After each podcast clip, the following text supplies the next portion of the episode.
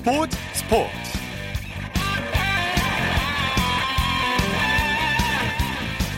여러분 안녕하십니까? 아나운서 이창진입니다. 제17호 태풍 타파가 현재 경남 해안을 지나 빠른 속도로 부산을 향하고 있는데요. 잠시 후 10시쯤 부산에 가장 가까운 바다를 지나서 내일 새벽 독도 부근으로 빠져나갈 것으로 보입니다 태풍의 길목 주변인 남부지방을 중심으로 강한 비바람에 의한 큰 피해가 예상되니까요. 끝까지 긴장 늦추지 마시고 비 피해 없도록 철저히 대비하시기 바랍니다. 태풍 타파 영향으로 프로야구와 프로축구 경기가 줄줄이 취소됐는데요. 태풍으로 프로야구 정규리그 일정도 차질이 생기게 됐습니다. KBO 사무국에 따르면 정규리그와 포스트 시즌 일정이 모두 미뤄지게 됐고요. 이로 인해서 프로미어 12 야구 대표팀 훈련 일정도 늦춰졌다고 합니다. 태풍이 프로야구와 프로축구에 어떤 영향을 미쳤는지 전문 기자와 자세히 살펴보도록 하겠습니다. 일요일 스포츠 버스 먼저 야구 소식으로 시작합니다. 스포츠 서울의 윤세호 기자입니다. 안녕하십니까? 네, 안녕하세요. 태풍 타파로 프로야구 4경기가 취소가 됐죠? 네, 오늘 한반도로 북상한 태풍 타파로 인해서 대전에서 열릴 예정이었던 한화와 SK의 더블헤더 두 경기, 그리고 부산에서 열릴 예정인 롯데와 NC 경기, 수원에서 열릴 예정이었던 KT와 삼성의 경기가 모두 취소되고 말았습니다. 네. 삼성은 경기가 취소됐는데도 훈련을 했다면서요? 네, 삼성 일정이 오늘 경기가 이제 취소된 후 서울 숙소로 이동을 하고요. 내일 쉰 다음에 모레 잠실구장에서 LG와 맞붙습니다. 어, 내일 하루 일정이 비는 만큼 삼성 투수들이 경기 감각을 유지하기 위해서 오늘 경기가 취소됐지만 수원구장 그라운드에서 러닝을 하고 캐치볼을 하는 등 어, 경기 감각, 경기 감각 유지를 위한 훈련을 하는 모습이 보였습니다. 네. 비 때문에 가장 속타는 팀이 선두 SK가 아닐까 싶어요. SK에게는 뭐 오늘 우천 취소가 약이 될 수도 있고요. 독이 될 수도 있, 습니다 어, 일단 SK는 오늘 경기가 취소되면서 3일 연속 휴식을 얻었습니다. 5연패를 당하고 있기 때문에 좀 마음적으로 내적으로 추스할 시간이 필요한 SK였는데 이번 3일 연속 휴식이 좀 마음을 다잡고 다시 이제 경기 임하는 그런 어, 원동력이 될 수도 있는데요. 어, 문제는 이제 하나전입니다. 오늘 하나와의 두 경기가 시도되면서 다음 하나와의 승부에서 SK는 하나의 에이스인 최대배 선수를 상대할 확률이 높습니다. 지금 네. 뭐 1승 1승이 굉장히 소중한 SK인데 어, 하나의 에이스를 맞상대하게 되는 점은 또 도구 작용할 수도 있습니다. 네, 태풍 타파 영향으로 정규리그 일정에도 차질이 생기게 됐죠? 그렇습니다. 당초 KBO는 10월 1일에 정규 시즌을 모두 마치고요. 어, 10월 3일에 포스즌을 시작할 계획이었습니다. 어, 하지만 오늘 경기들이 취소가 되면서 아마도 포스즌은 10월 5일 정도에 열리지 않을까 싶은데요. 그만큼 네. 뭐 정규 시즌과 포스즌이 다 뒤로 음, 어, 뒤로 연기되고 말았습니다. 네. 잠실구장 가보죠. 잠실 더비가 연장까지 가는 접전을 벌였죠? 네, 일단 뭐 태풍 타파도 LG와 두산의 잠실 더비를 막지 못했습니다. 어, 잠실구장에도 비가 내리긴 했지만 어, 거센 비는 내리지 않으면서 경기가 정상적으로 진행이 됐는데요. LG가 연장 접전 끝에 두산에 6대 3으로 승리하면서 두산의 5연승을 저지했고요. 또 LG가 두산전 3연승도 기록을 했습니다. 네, LG가 두산의 발목을 잡았는데요. 이렇게 되면 SK가 더 유리해지는 거죠? 일단 SK는 오늘 LG가 두산을 꺾으면서 한숨을 돌릴 수 있게 됐습니다. 예. 어, SK와 두산의 경기 차이가 지금 한 경기에서 1.5경기로 어 1.5경기가 됐는데요. 어, 그러면서 SK의 정규 시즌 우승 확정 매직 넘버도 6에서 5로 줄었습니다. 네, 오늘 팽팽한 투수전이 벌어졌죠? 일단 양팀 선발 투수는 자기 몫을 다했습니다. LG 선발 투수 차우찬 선수는 120개의 공을 던지면서 7가 3분의 2이닝 2실점으로 활약을 했고요.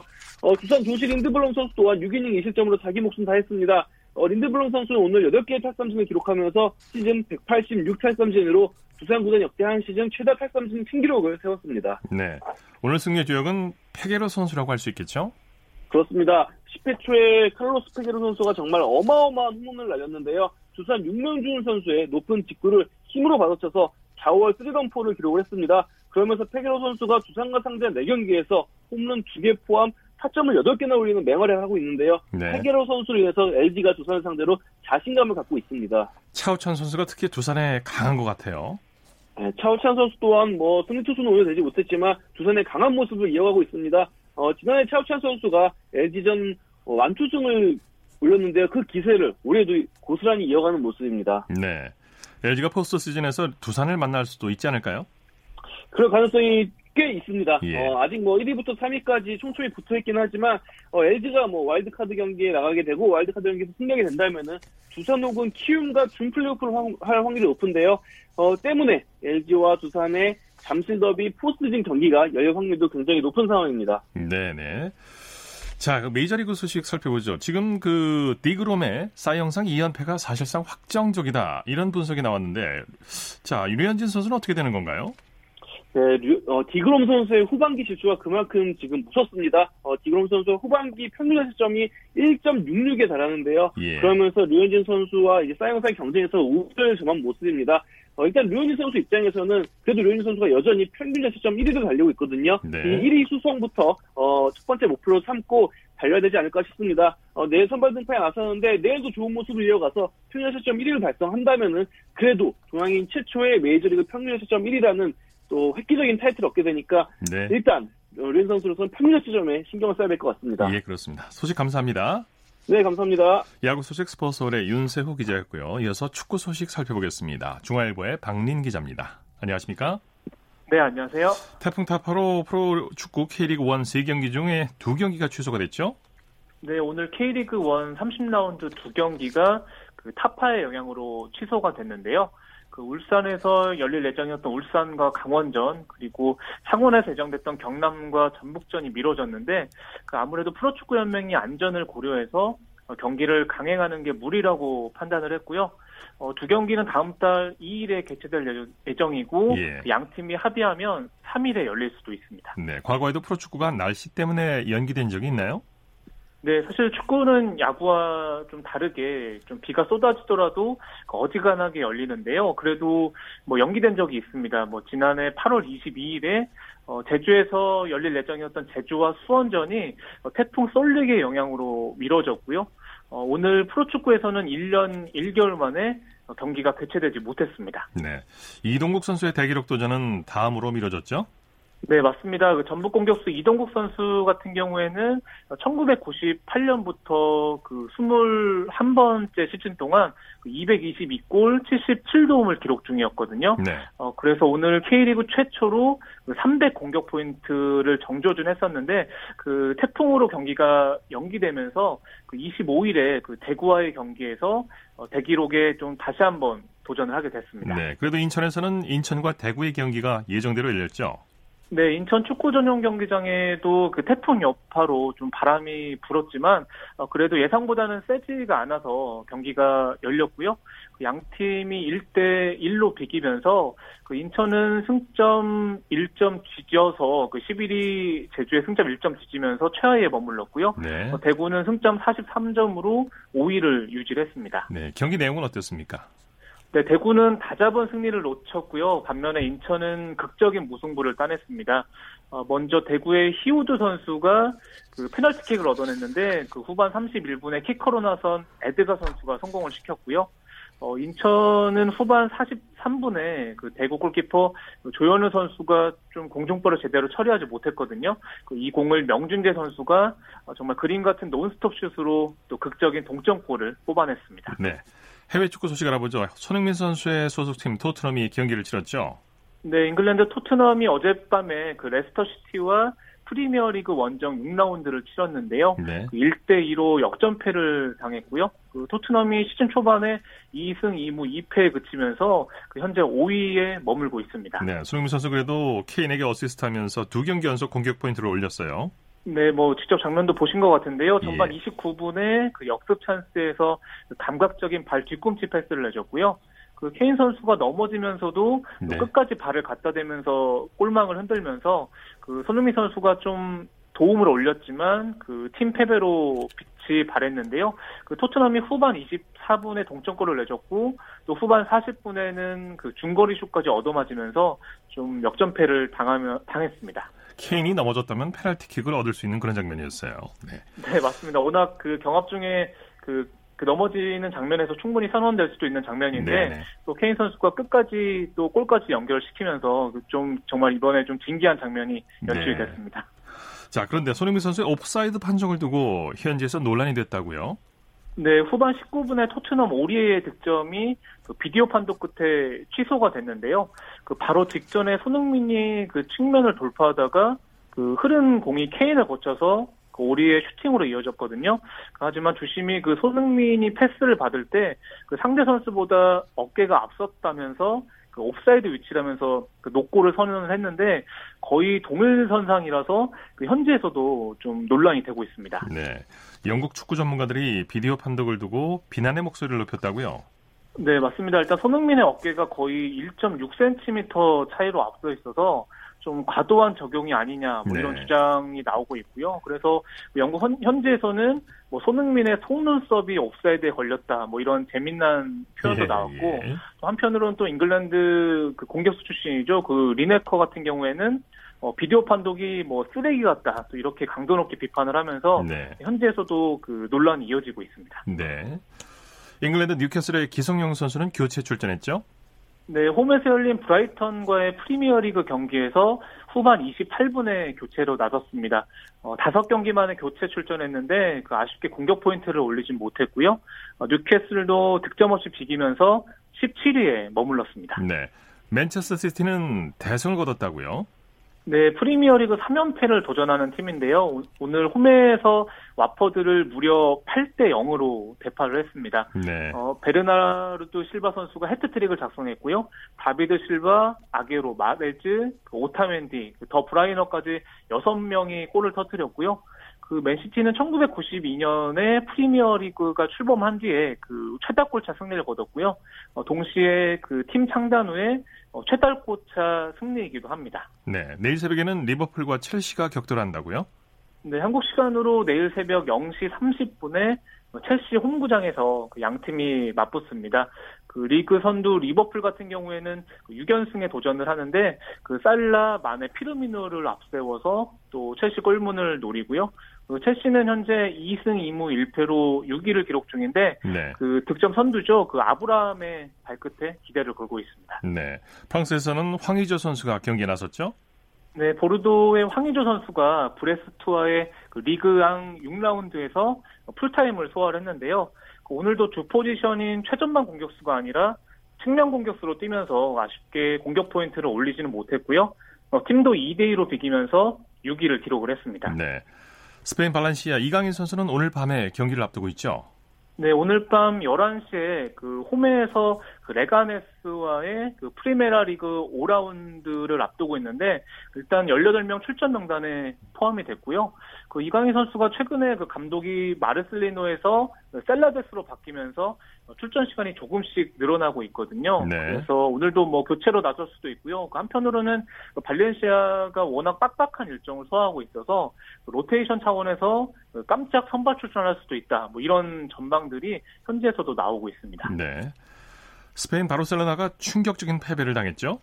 네, 오늘 그라나다와의 원정 경기에서 0대 2로 졌는데요. 그 바르셀로나는 뭐 잘 알려다 알려져 있다시피 그 스페인 리그를 무려 26차례나 우승한 굉장히 네. 강팀인 반면에 어 그라나다는 지금 2부 리그에서 두 시즌 만에 승격한 약팀이거든요. 네. 그런데 그 오늘 전반 2분에 또 선제골도 내주고요. 후반 21분에 추가 실점까지 하면서 바르셀로나가 그 약팀에게 덜미를 잡히는 또 이변이 연출됐습니다. 네. 메시가 뛰었는데도 패했어요. 네, 사실 메시 선수가 그 종아리 부상, 부상으로 올 시즌 초반에 계속 결장을 했고요. 그 지난 18일에 그 챔피언스 리그에는 그 교체 출전하면서 복귀전을 치렀거든요. 네. 그 오늘도 벤치에 있다가 후반 시작과 함께 교체 출전했는데 또 패배를 막지는 못했고요.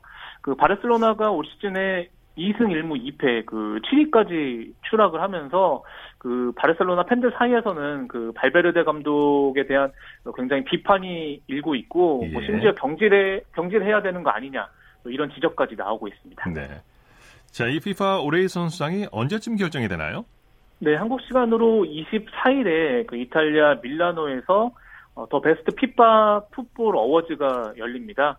어, 국제축구연맹이 그 한해 최고 축구 선수와 뭐 감독 등을 선정을 해서 그 상을 수여하는 시상식인데요.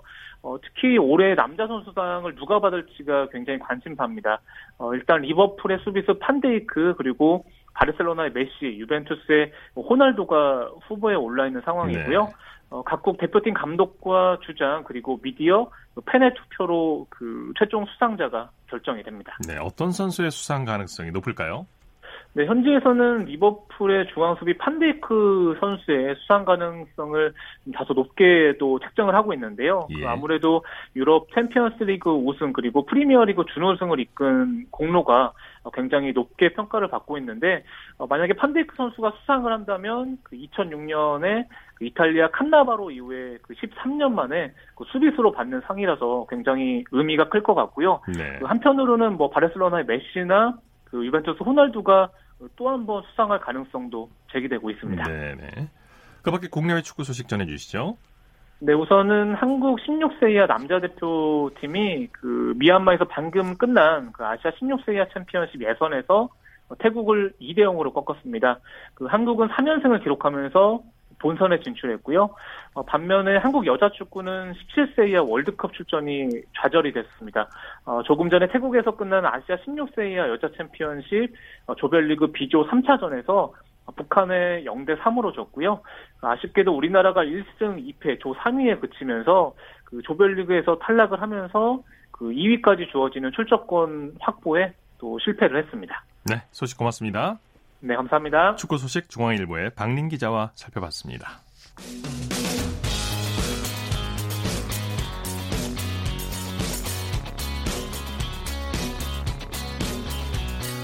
따뜻한 비판이 있습니다. 냉철한 분석이 있습니다. 스포츠 스포츠 이어서 한 주간 이슈가 됐던 스포츠계 소식을 집중 분석해보는 최동호의 스포츠 칼럼 시간입니다. 중국 올림픽 축구대표팀 사령탑을 맡았던 거스 히딩크 감독이 감독을 맡은 지 1년 만에 경질당했습니다. 히딩크 감독이 경질된 건 최근 베트남 축구의 패한계의 원인이라고 하는데 기다려주지 못한 중국 축구의 조급증을 비판하는 목소리가 나오고 있습니다. 스포츠 평론가 최동호 씨와 함께 히딩크 감독의 경질에 대해서 자세히 살펴보겠습니다. 안녕하십니까? 예, 안녕하세요. 히딩크 감독이 중국 올림픽 축구 대표팀 감독에서 해임된 게 베트남에 져서라는 게 사실입니까? 어, 결정적인 영향을 미쳤다라고 볼 수가 있겠죠. 어, 예. 지난 8일에 있었던 평가전이었거든요. 히딩크 감독이 이끄는 중국 올림픽 대표팀이 예, 박항서 감독의 베트남 올림픽 대표팀에 0대 1로 패했습니다. 네. 어, 이, 물론 이 베트남전 패배가 이 히딩크 감독이 해임당한 전적인 이유라고 보기는 힘들 수도 있지만 이 중국 축구 협회가 경기를 결심한 결정적인 역할을 했다고는 보거든요. 예. 어, 지난해 9월에 이 히딩크 감독이 중국의 21세 이하 대표팀을 맡았고요. 어, 그리고 이제 그동안 중국의 기대에 미치지 못했습니다. 또 중국 언론하고 우호적인 관계를 맺지도 못했고요. 어, 히딩크 감독에 대한 불만이 쌓여가는 와중에 베트남전에서 패한 거고요. 또 패배한 직후에 이 중국 축구 협회가 이 히딩크 감독에게 아, 특별 합숙 훈련을 제안을 했는데 이 히딩크 감독이 합숙 훈련을 거절하고 유럽으로 휴가를 떠난 것이 이제 결정적으로 경기를 촉발했다 이렇게 봅니다. 예. 중국이 내년 도쿄올림픽을 목표로 히딩크 감독을 영입한 건데 최종 예. 예선 4개월을 앞두고 감정을 감독을 교체하는 거는 좀 조급하다는 생각이 드네요. 아, 그런 생각이 들죠. 그 내년 1월에 이제 도쿄올림픽 티켓이 걸려 있는 23세 이하 아시아 선수권 대회가 태국에서 열리거든요. 이게 이제 최종 예선이니까 아, 최종 예선전을 4개월 앞둔 시점에서 감독을 교체한 겁니다. 좀 네. 무리수라고 볼 수도 있겠죠. 네. 아, 그런데 우리가 좀 이 곰곰이 생각을 해보면 최강희 감독 같은 경우에 중국 다덴에서 불과 5개월 만에 경질당했고요. 이 최용수, 홍명보뿐만이 아니라 이 호세 곤살레스나 이 파비오 카펠로 같은 유럽 출신 감독들도 이 중국 프로축구에서 1년 사이에 경질당하는 일이 비일비재하거든요. 네. 이 중국 하면 우리가 보통 이 만만디를 떠올리잖아요. 예, 그런데 이, 이 중국이 유독 축구에서만큼은 오히려 우리보다도 더 빨리빨리 이걸 좀 외치고 있는 것 같죠. 예. 중국이 축구에 엄청난 투자를 하는 건뭐 이미 잘 알려진 사실인데 이렇게 조급하게 감독을 경질하는 특별한 이유가 있습니까? 어, 제가 보기에는 이 축구가 이 중국에서는 굉장히 좀 이 특별한 현상이라고 보거든요. 예. 그 왜냐하면 이 축구만큼은 이 중국이 이 중국적이지 않게 조급하게 매달리고 집착하고 있다라고 봅니다. 물론 이 대표팀 감독을 두고서 한 경기 결과에 따라서 환호와 비난이 엇갈린다거나 아니면은 성적 부진을 이유로 계약 기간 도중에 감독을 경질하는 것이 중국만의 일은 아니고 뭐 전 세계적인 공통적인 일이라고 볼 수도 있죠. 그런데 네. 그래도 어, 지금의 중국은 유난히 좀 유별나다는 거거든요. 예. 그러니까 프로축구에 천문학적인 금액을 쏟아붓고요. 또 아예 유럽의 명문 구단을 인수하고 또 축구 대표팀에도 귀하 선수를 영입했거든요. 네. 그러니까 이제 최근에도 레알 마드리드의 이 공격수인 게러스 베이를 영입하면서 이 장수 수닝이 연봉이 290억 원에 계약을 했는데 네. 290억 원이면은 K리그에서는 경남 FC하고 강원 FC 두 팀을 동시에 아. 1년간 운영할 수 있는 돈이거든요. 예, 그렇군요. 그, 예, 그러면서도 지금 당장 결과를 내지 않으면 감독에게 책임을 지우고 있습니다. 예. 이렇게 중국이 축구에 매달리는 배경에는 제가 보기엔 단지 스포츠로서가 아니라 정치 사회적인 배경도 좀 있지 않나 이런 생각이 드는 거죠. 또 그리고 그만큼 국제 대회에서 성적이 안 나온다는 얘기고요. 예, 그렇죠. 중국에서 축구가 단순히 스포츠가 아니라 정치적인 또 사회적인 맥락을 갖고 있다 이렇게 말씀을 하셨는데 좀 더 구체적으로 설명해 주시죠. 어, 중국이 앞서 말씀드렸던 것처럼 이 축구에 매달리는 이유로 이제 가장 많이 알려진 그 이유는 배경은 그러니까 시진핑 주석이 축구 광이라는 사실, 축구 광이라는 사실이죠. 예. 자, 그래서 이제 이 축구 굴기를 선언했고요. 또 이 국가 정책으로 축구 중흥을 위해서 투자를 하고 있다는 건데 자, 그런데 이 시진핑 주석의 개인적인 선호 이외에도 이 중국의 사회 체제와도 축구가 관련이 있다라고 봅니다. 뭐냐면은 네. 이 경제적으로는 시장을 개방해서 중국이 자본주의를 수용했지만 이 정치적으로는 공산당 일당 독재의 사회주의 체제잖아요. 예. 그리고 이제 지금 이 경제 개발의 후유증으로 인해서 빈부격차가 격심합니다. 또 공산당 집권을 지속해야 되는 과제도 있고요.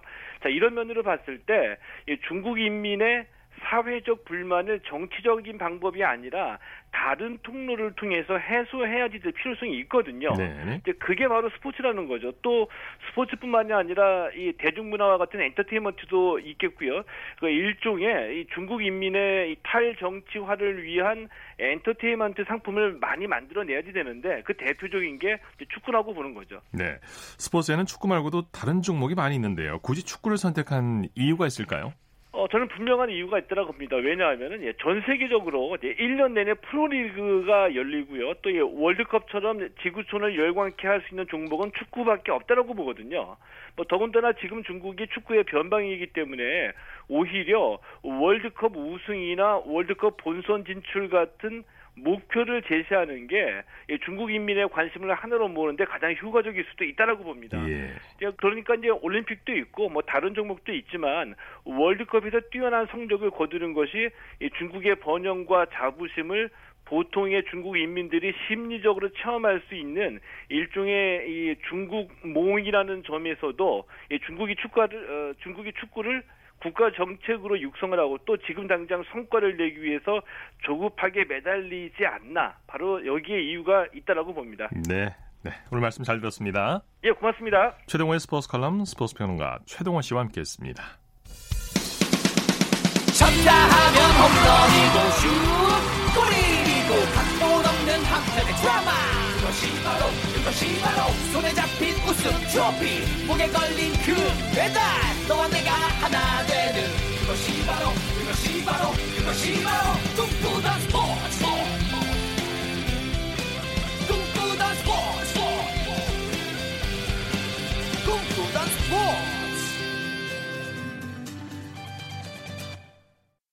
이어서 스포츠 뒤에 숨어 있는 즐거움과 노력 그리고 열정을 소개하는 스포츠를 만드는 사람들 시간입니다. 이혜리 리포터와 함께합니다. 어서 오십시오. 네, 안녕하세요. 자, 오늘 어떤 분을 만나셨습니까? 네, 오늘은 스포츠 스태킹이라는 이 종목에서 심판으로 활동하고 있는 이계훈 씨 만나고 왔습니다.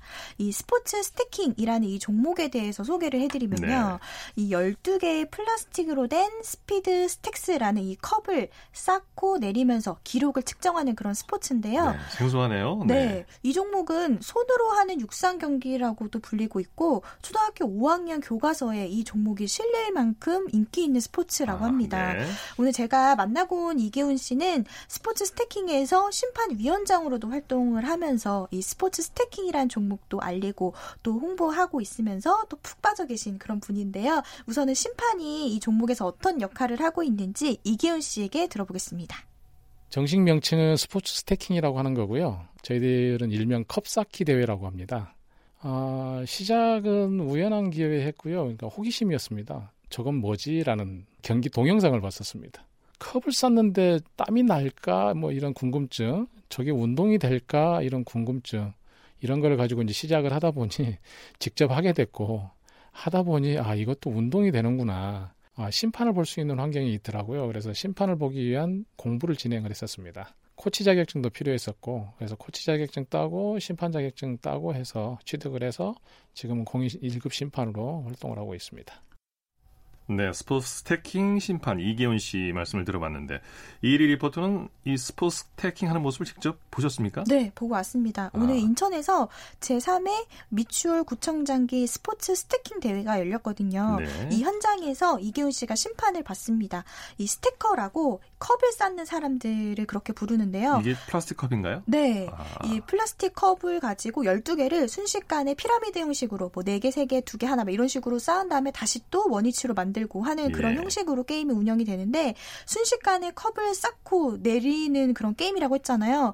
정말 간단해 보이지만 재빠른 순발력과 고도의 집중력 또 민첩성도 필요하고 정교함과 협동심, 배려심까지 필요로 하는 스포츠였습니다. 네. 우선 저와 함께 이 스포츠 stacking이 열렸던 현장으로 함께 가보겠습니다. 자, 연습 두 번 할게요. 자, 첫 번째 연습 시작. 자, 1차 시기 들어갑니다. Ready, set, go. 일단은 가장 중요한 거는 규칙을 지키는지 그게 가장 중요할 것 같고요. 그다음에 규칙을 지키면서 스태커들이 잘할 수 있는 환경을 만들어주는 예를 들어 긴장을 풀어준다든지 예를 들어 스태커들은 이제 대회라는 거라고 생각을 하기 때문에 긴장을 하는 선수들이 많습니다. 그래서 저희들이 좀 릴렉스하는 현상을 좀 만들어주기 위해서 긴장도 좀 풀려는 어떤 제스처도 좀 해주기도 하고 말도 다시 걸어서 가장의 최적의 상태로 만들어줄 수 있는 조언들도 좀 해주고요. 그렇게 해서 아주 퍼펙트한 게임을 할 수 있게끔 도와주는 역할을 하고 있습니다. 네, 이거 누구나 할 수 있으나 쉽진 않을 것 같고 그 네. 현장에서 컵을 쌓고 내리는 소리 들어보니까 좀 흥미진진한데 특히 이계훈 씨가 이제 경기 심판을 볼 때 선수들과도 얘기도 하면서 긴장도 풀어주나 봐요. 네, 그렇습니다. 사실 이게 어, 가장 기록이 좋은 사람이 우승을 하는 경기잖아요. 네. 그래서 경기에 임하는 선수들이 긴장을 할 수밖에 없거든요. 이 스포츠 스태킹의 종목의 경우에는 심판들이 선수들과 경기 전에 이야기를 하면서 긴장을 풀어주는 그런 역할도 하고 있습니다. 예. 뭐 0.001초로도 신 기록이 달라지기 때문에 네네. 선수들이 제 실력을 발휘할 수 있도록 긴장하지 않게 분위기를 만들어주고 있는데요. 특히나 빠르게 기록을 요구하는 거긴 하지만 뭐 어린 초등학생부터 또 어르신들까지 치매 예방에도 이 종목이 굉장히 인기가 같아요. 많더라고요. 네. 그래서 어르신들의 경우에는 천천히 컵을 쌓고 또 내리고 이런 또 운동을 하면서 함께 스포츠를 즐기고 계셨는데요. 이번에는 이계훈 심판과 함께 활동하고 있는 동료 심판 김현정 씨 만나봤습니다. 어, 네. 김현정 심판은 이계훈 씨를 스포츠에 대한 열정이 넘치신 분이다 이렇게 소개를 했는데요. 김현정 씨에게 들어보겠습니다. 저희들의 본보기가 되고 있고요. 무엇보다도 모든 스포츠 경기에 임하는 스포츠 스태커들한테 굉장하게 공정하시고 배울 점이 많으신 공익 심판님이십니다. 열정은 누구 못지않게 가장 열정적이시고 지금 쉬는 날이신데도 주로 경기가 저희 토요일, 일요일에 있는데 취미로서 활동하시는 건데도 굉장히 열정적이신 모습이 너무 본받을 만 하고요. 어느 경기든 가능하시면 시간이 되시면 오셔서 열렬히 응원해 주시고 작년에 저희 올림픽 파크텔에서 아시안 챌린지가 열린 적이 있어요. 그날은 마라톤 경기를 하시다가 응원차 또 친히 들려주셔서 저희 응원해 주시고 격려해 주시고 가시고 많은 스태커들한테도 굉장히 인기가 많으신 심판위원장님이십니다.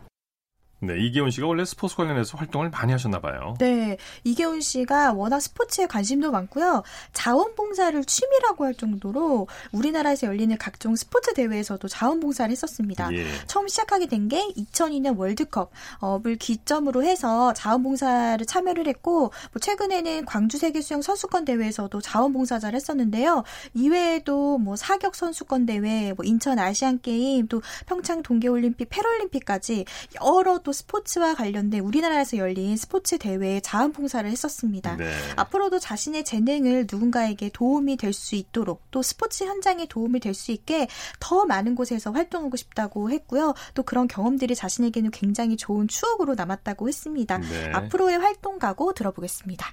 개인적으로 보면 능력이 출중하거나 뛰어난 건 아닌 것 같은데 제가 가지고 있는 조그만 조그만 그런 능력이라고 하면 능력이랄까 이제 그런 것들이 기반이 돼서 그런 것들을 이제 베풀어 주면서 그분들이 받았을 때 크게 고맙게 느껴준 그런 마음들이 전, 전달이 돼서 계속 하게 되는 것 같습니다. 즐거움이라고 할까요? 일단 재미있습니다. 재미있어서 계속 하는 거고요. 또 그거를 스포츠를 즐기는 것 자체를 이제 심판 보는 것도 마찬가지입니다만 심판을 본다라고 생각을 하는 게 이제 봉사를 한다라고 생각을 해서 그렇게 해서 하고 있으니까 재밌습니다. 스포츠를 즐기면서 언제나 찾아볼 수 있는 사람 그리고 함께 하고 있다라고 항상 느껴졌으면 좋겠고요. 네. 네. 저도 이기훈 심판과 만나서 얘기를 나눠보니까 이 스포츠 stacking이라는 종목에 대해서 더 깊이 그리고 그 매력을 제대로 느낄 수 있었는데요. 뭐 취미로 배워봐서 해봐도 좋겠다 이런 생각도 들었어요. 이 플라스틱 네. 컵 하나만 있으면 언제나 어디서든 할 수 있으니까요. 자, 앞으로도 많은 사람들이 이 스포츠 스태킹을 해보면서 훗날 국민 스포츠가 될 수 있도록 보탬이 되고 또 많은 홍보도 해주시는 그런 역할 이기훈 씨가 톡톡히 해주셨으면 좋겠습니다. 네, 스포츠를 만드는 사람들 이혜리 리포터와 함께했습니다. 수고했습니다. 네, 고맙습니다. 이어서 우리나라 스포츠 각 종목의 발전 과정을 살펴보는 스포츠 기록실 시간입니다. 라디오 한국 스포츠 100년사 중에서 한국 스포츠의 여명기를 살펴보고 있는데요. 스포츠 평론가 신명철 씨와 함께합니다. 안녕하십니까? 네, 안녕하십니까. 자, 지금으로부터 123년 전 1896년에 여러 관립소학교의 연합운동회도 열렸다면서요. 네, 1896년 5월 30일에는 정부 관계자들과 각 학교 교사들이 참석한 가운데 훈련은 어, 이 자리는 이제 일제강점기의 경성운동장으로 바뀌게 되고요. 그 후에 일제강점기에서 벗어난 이후에는 중장년 스포츠 팬 여러분들 귀에 너무나 익숙한 서울운동장, 동대문운동장 이름이 계속 바뀌지 않습니까? 예, 지금은 이제 이 장소에 운동장 시설이 없고 일부 그때를 기억할 수 있는 시설만 일부 남아 있긴 합니다만은 네. 이곳에서 각 관립 소학교의 연합 운동회가 열리게 되는데요. 장동, 계동, 정동, 묘동 이런 서울 시내 학생 181명, 요즘으로 말해서 초등학생들이겠죠. 네. 한가운데 치러진 이 운동회는 오심 때문에 분쟁이 일어났다고 해요. 예. 그래서 그 일로 해서 좀몇 명의 교사가 열흘 동안 감봉 처분까지 받게 되는 일이 있었다고 하는데 예. 아마도 이 연합운동회는 우리나라 최초의 오심이 나온 그런 대회로 기록되지 않을까 그런 생각이 들고요. 네네. 이듬해인 1897년 4월 27일 훈련원에서 열린 서울 관립 공립소학교 연합운동회에서는 당리, 당시 독립신문을 이끌고 있던 서재필 선생이 참가 학생들에게 국기인 태극기를 소중히 여기라고 훈시했다는 기록도 남아 있습니다. 예. 1896년 6월 뒷날에 서울 운동장에서 열린 영어 그렇습니다. 학교의 대운동회 장면을 좀 소개해 주시죠. 네.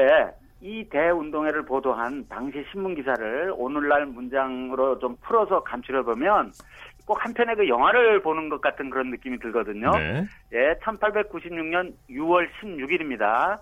오후 4시 30분에 영어학교 학생들이 훈련원에서 대운동회를 가졌다. 각국 외교관과 정부 대신 그 밖의 고관, 외국 심사들이 초청이 됐고 훈련원 둘레 울타리를 치고 그러니까 그 당시 훈련원에는 이런 스타디움 같은 게 없었을 테니까요. 예. 그 울타리 위에 붉은 길을 많이 꽂아서 관객이 경기장 안에 마구 들어오는 것을 막고 예. 내빈석에는 많은 의자와 탁자를 놓아서 내빈들을 앉게 했다. 네. 입구와 내빈석 앞에는 태극기와 영국기, 미국기 등 많은 외국의 국기들이 장식돼 있다고 이렇게 묘사를 하고 있거든요. 예. 태극기는 뭐 이제는 뭐 우리 국기지만 사실 1890년 그 무렵만 해도 일반인들에게는 친숙하지 않았을 수 있지 않습니까? 네. 아, 태극기가 정해진 지 얼마 되지 않았고 태극기를 내걸 기회도 많지 않았을 테니까요. 아, 그리고 이제 총을 맨 학생들이 연명장에서 행진을 한 뒤 여러 경기가 벌어졌는데 심판은 영국인 교사 허치슨과 터너 그리고 기록은 헬리팩스가 각각 맡아서 질서 있게 경기를 진행했다고 당시 신문은 어, 묘사를 하고 있습니다. 예. 이 운동회의 경기 종목은 어떤 게 있었습니까? 네, 이게 이제 육상 경기 종목 중심인데요. 여기에 이제 여흥적인 종목도 있다고 당시 신문이 보도하고 있어요. 네. 그런데 그 내용을 보니까 당나귀 20마리가 경주에 참가했다고 해요. 네. 그러니까 이게 말 그대로 이제 정말 서울 시내 많은 그 학생들이 참석한 대운동회라고 불릴 만큼 그러니까 예. 경기도 경기지만 여흥적인 요소도 가미가 됐던 아, 동물 큰- 경주를 시킨 거군요. 거군요. 네, 당나귀 20마리가 경주를 했다는 거예요. 그런데 근데 당시 그 달리기의 거리를 정한 그 한자로 그 보자가 있지 않습니까? 네. 보자. 네. 예, 근데 그 보는 한 걸음을 나타내는 것이 아니라 아마도 그 도량형의 야드 있지 않습니까? 네. 야드를 뜻하는 것으로 짐작이 되는데요. 왜냐하면 근대 육상 경기의 발상지인 영국에서 야드대를 채택을 하고 있었고 이 운동회가 영국인들에 의해서 지도되고 운영됐기 때문이거든요. 예, 이런 일들이 또 당시 신문에 나와 있습니다. 네, 오늘 말씀 고맙습니다. 네, 감사합니다. 스포츠 기록실 스포츠 평론가 신명철 씨와 함께했습니다. 자, 오늘 준비한 소식은 여기까지입니다. 아, 태풍 타파가 현재 부산에 아주 가까이 다가가고 있는데요. 경남과 부산 지역은 직접적인 태풍 영향권에 있습니다. 각별히 이 지역에 사시는 분들 주의하시고요. 아, 잠시 후 10시부터 새벽 2시까지 이 KBS 어, 태풍특보가 이어집니다. KBS 일라디오 들으시면서 태풍 대비 철저히 잘 하시기 바랍니다. 스포츠 스포츠 오늘 준비한 소식 여기까지고요. 내일은 8시 30분부터 들으실 수 있습니다. 함께 해 주신 여러분 고맙습니다. 지금까지 아나운서 이창진이었습니다. 스포츠 스포츠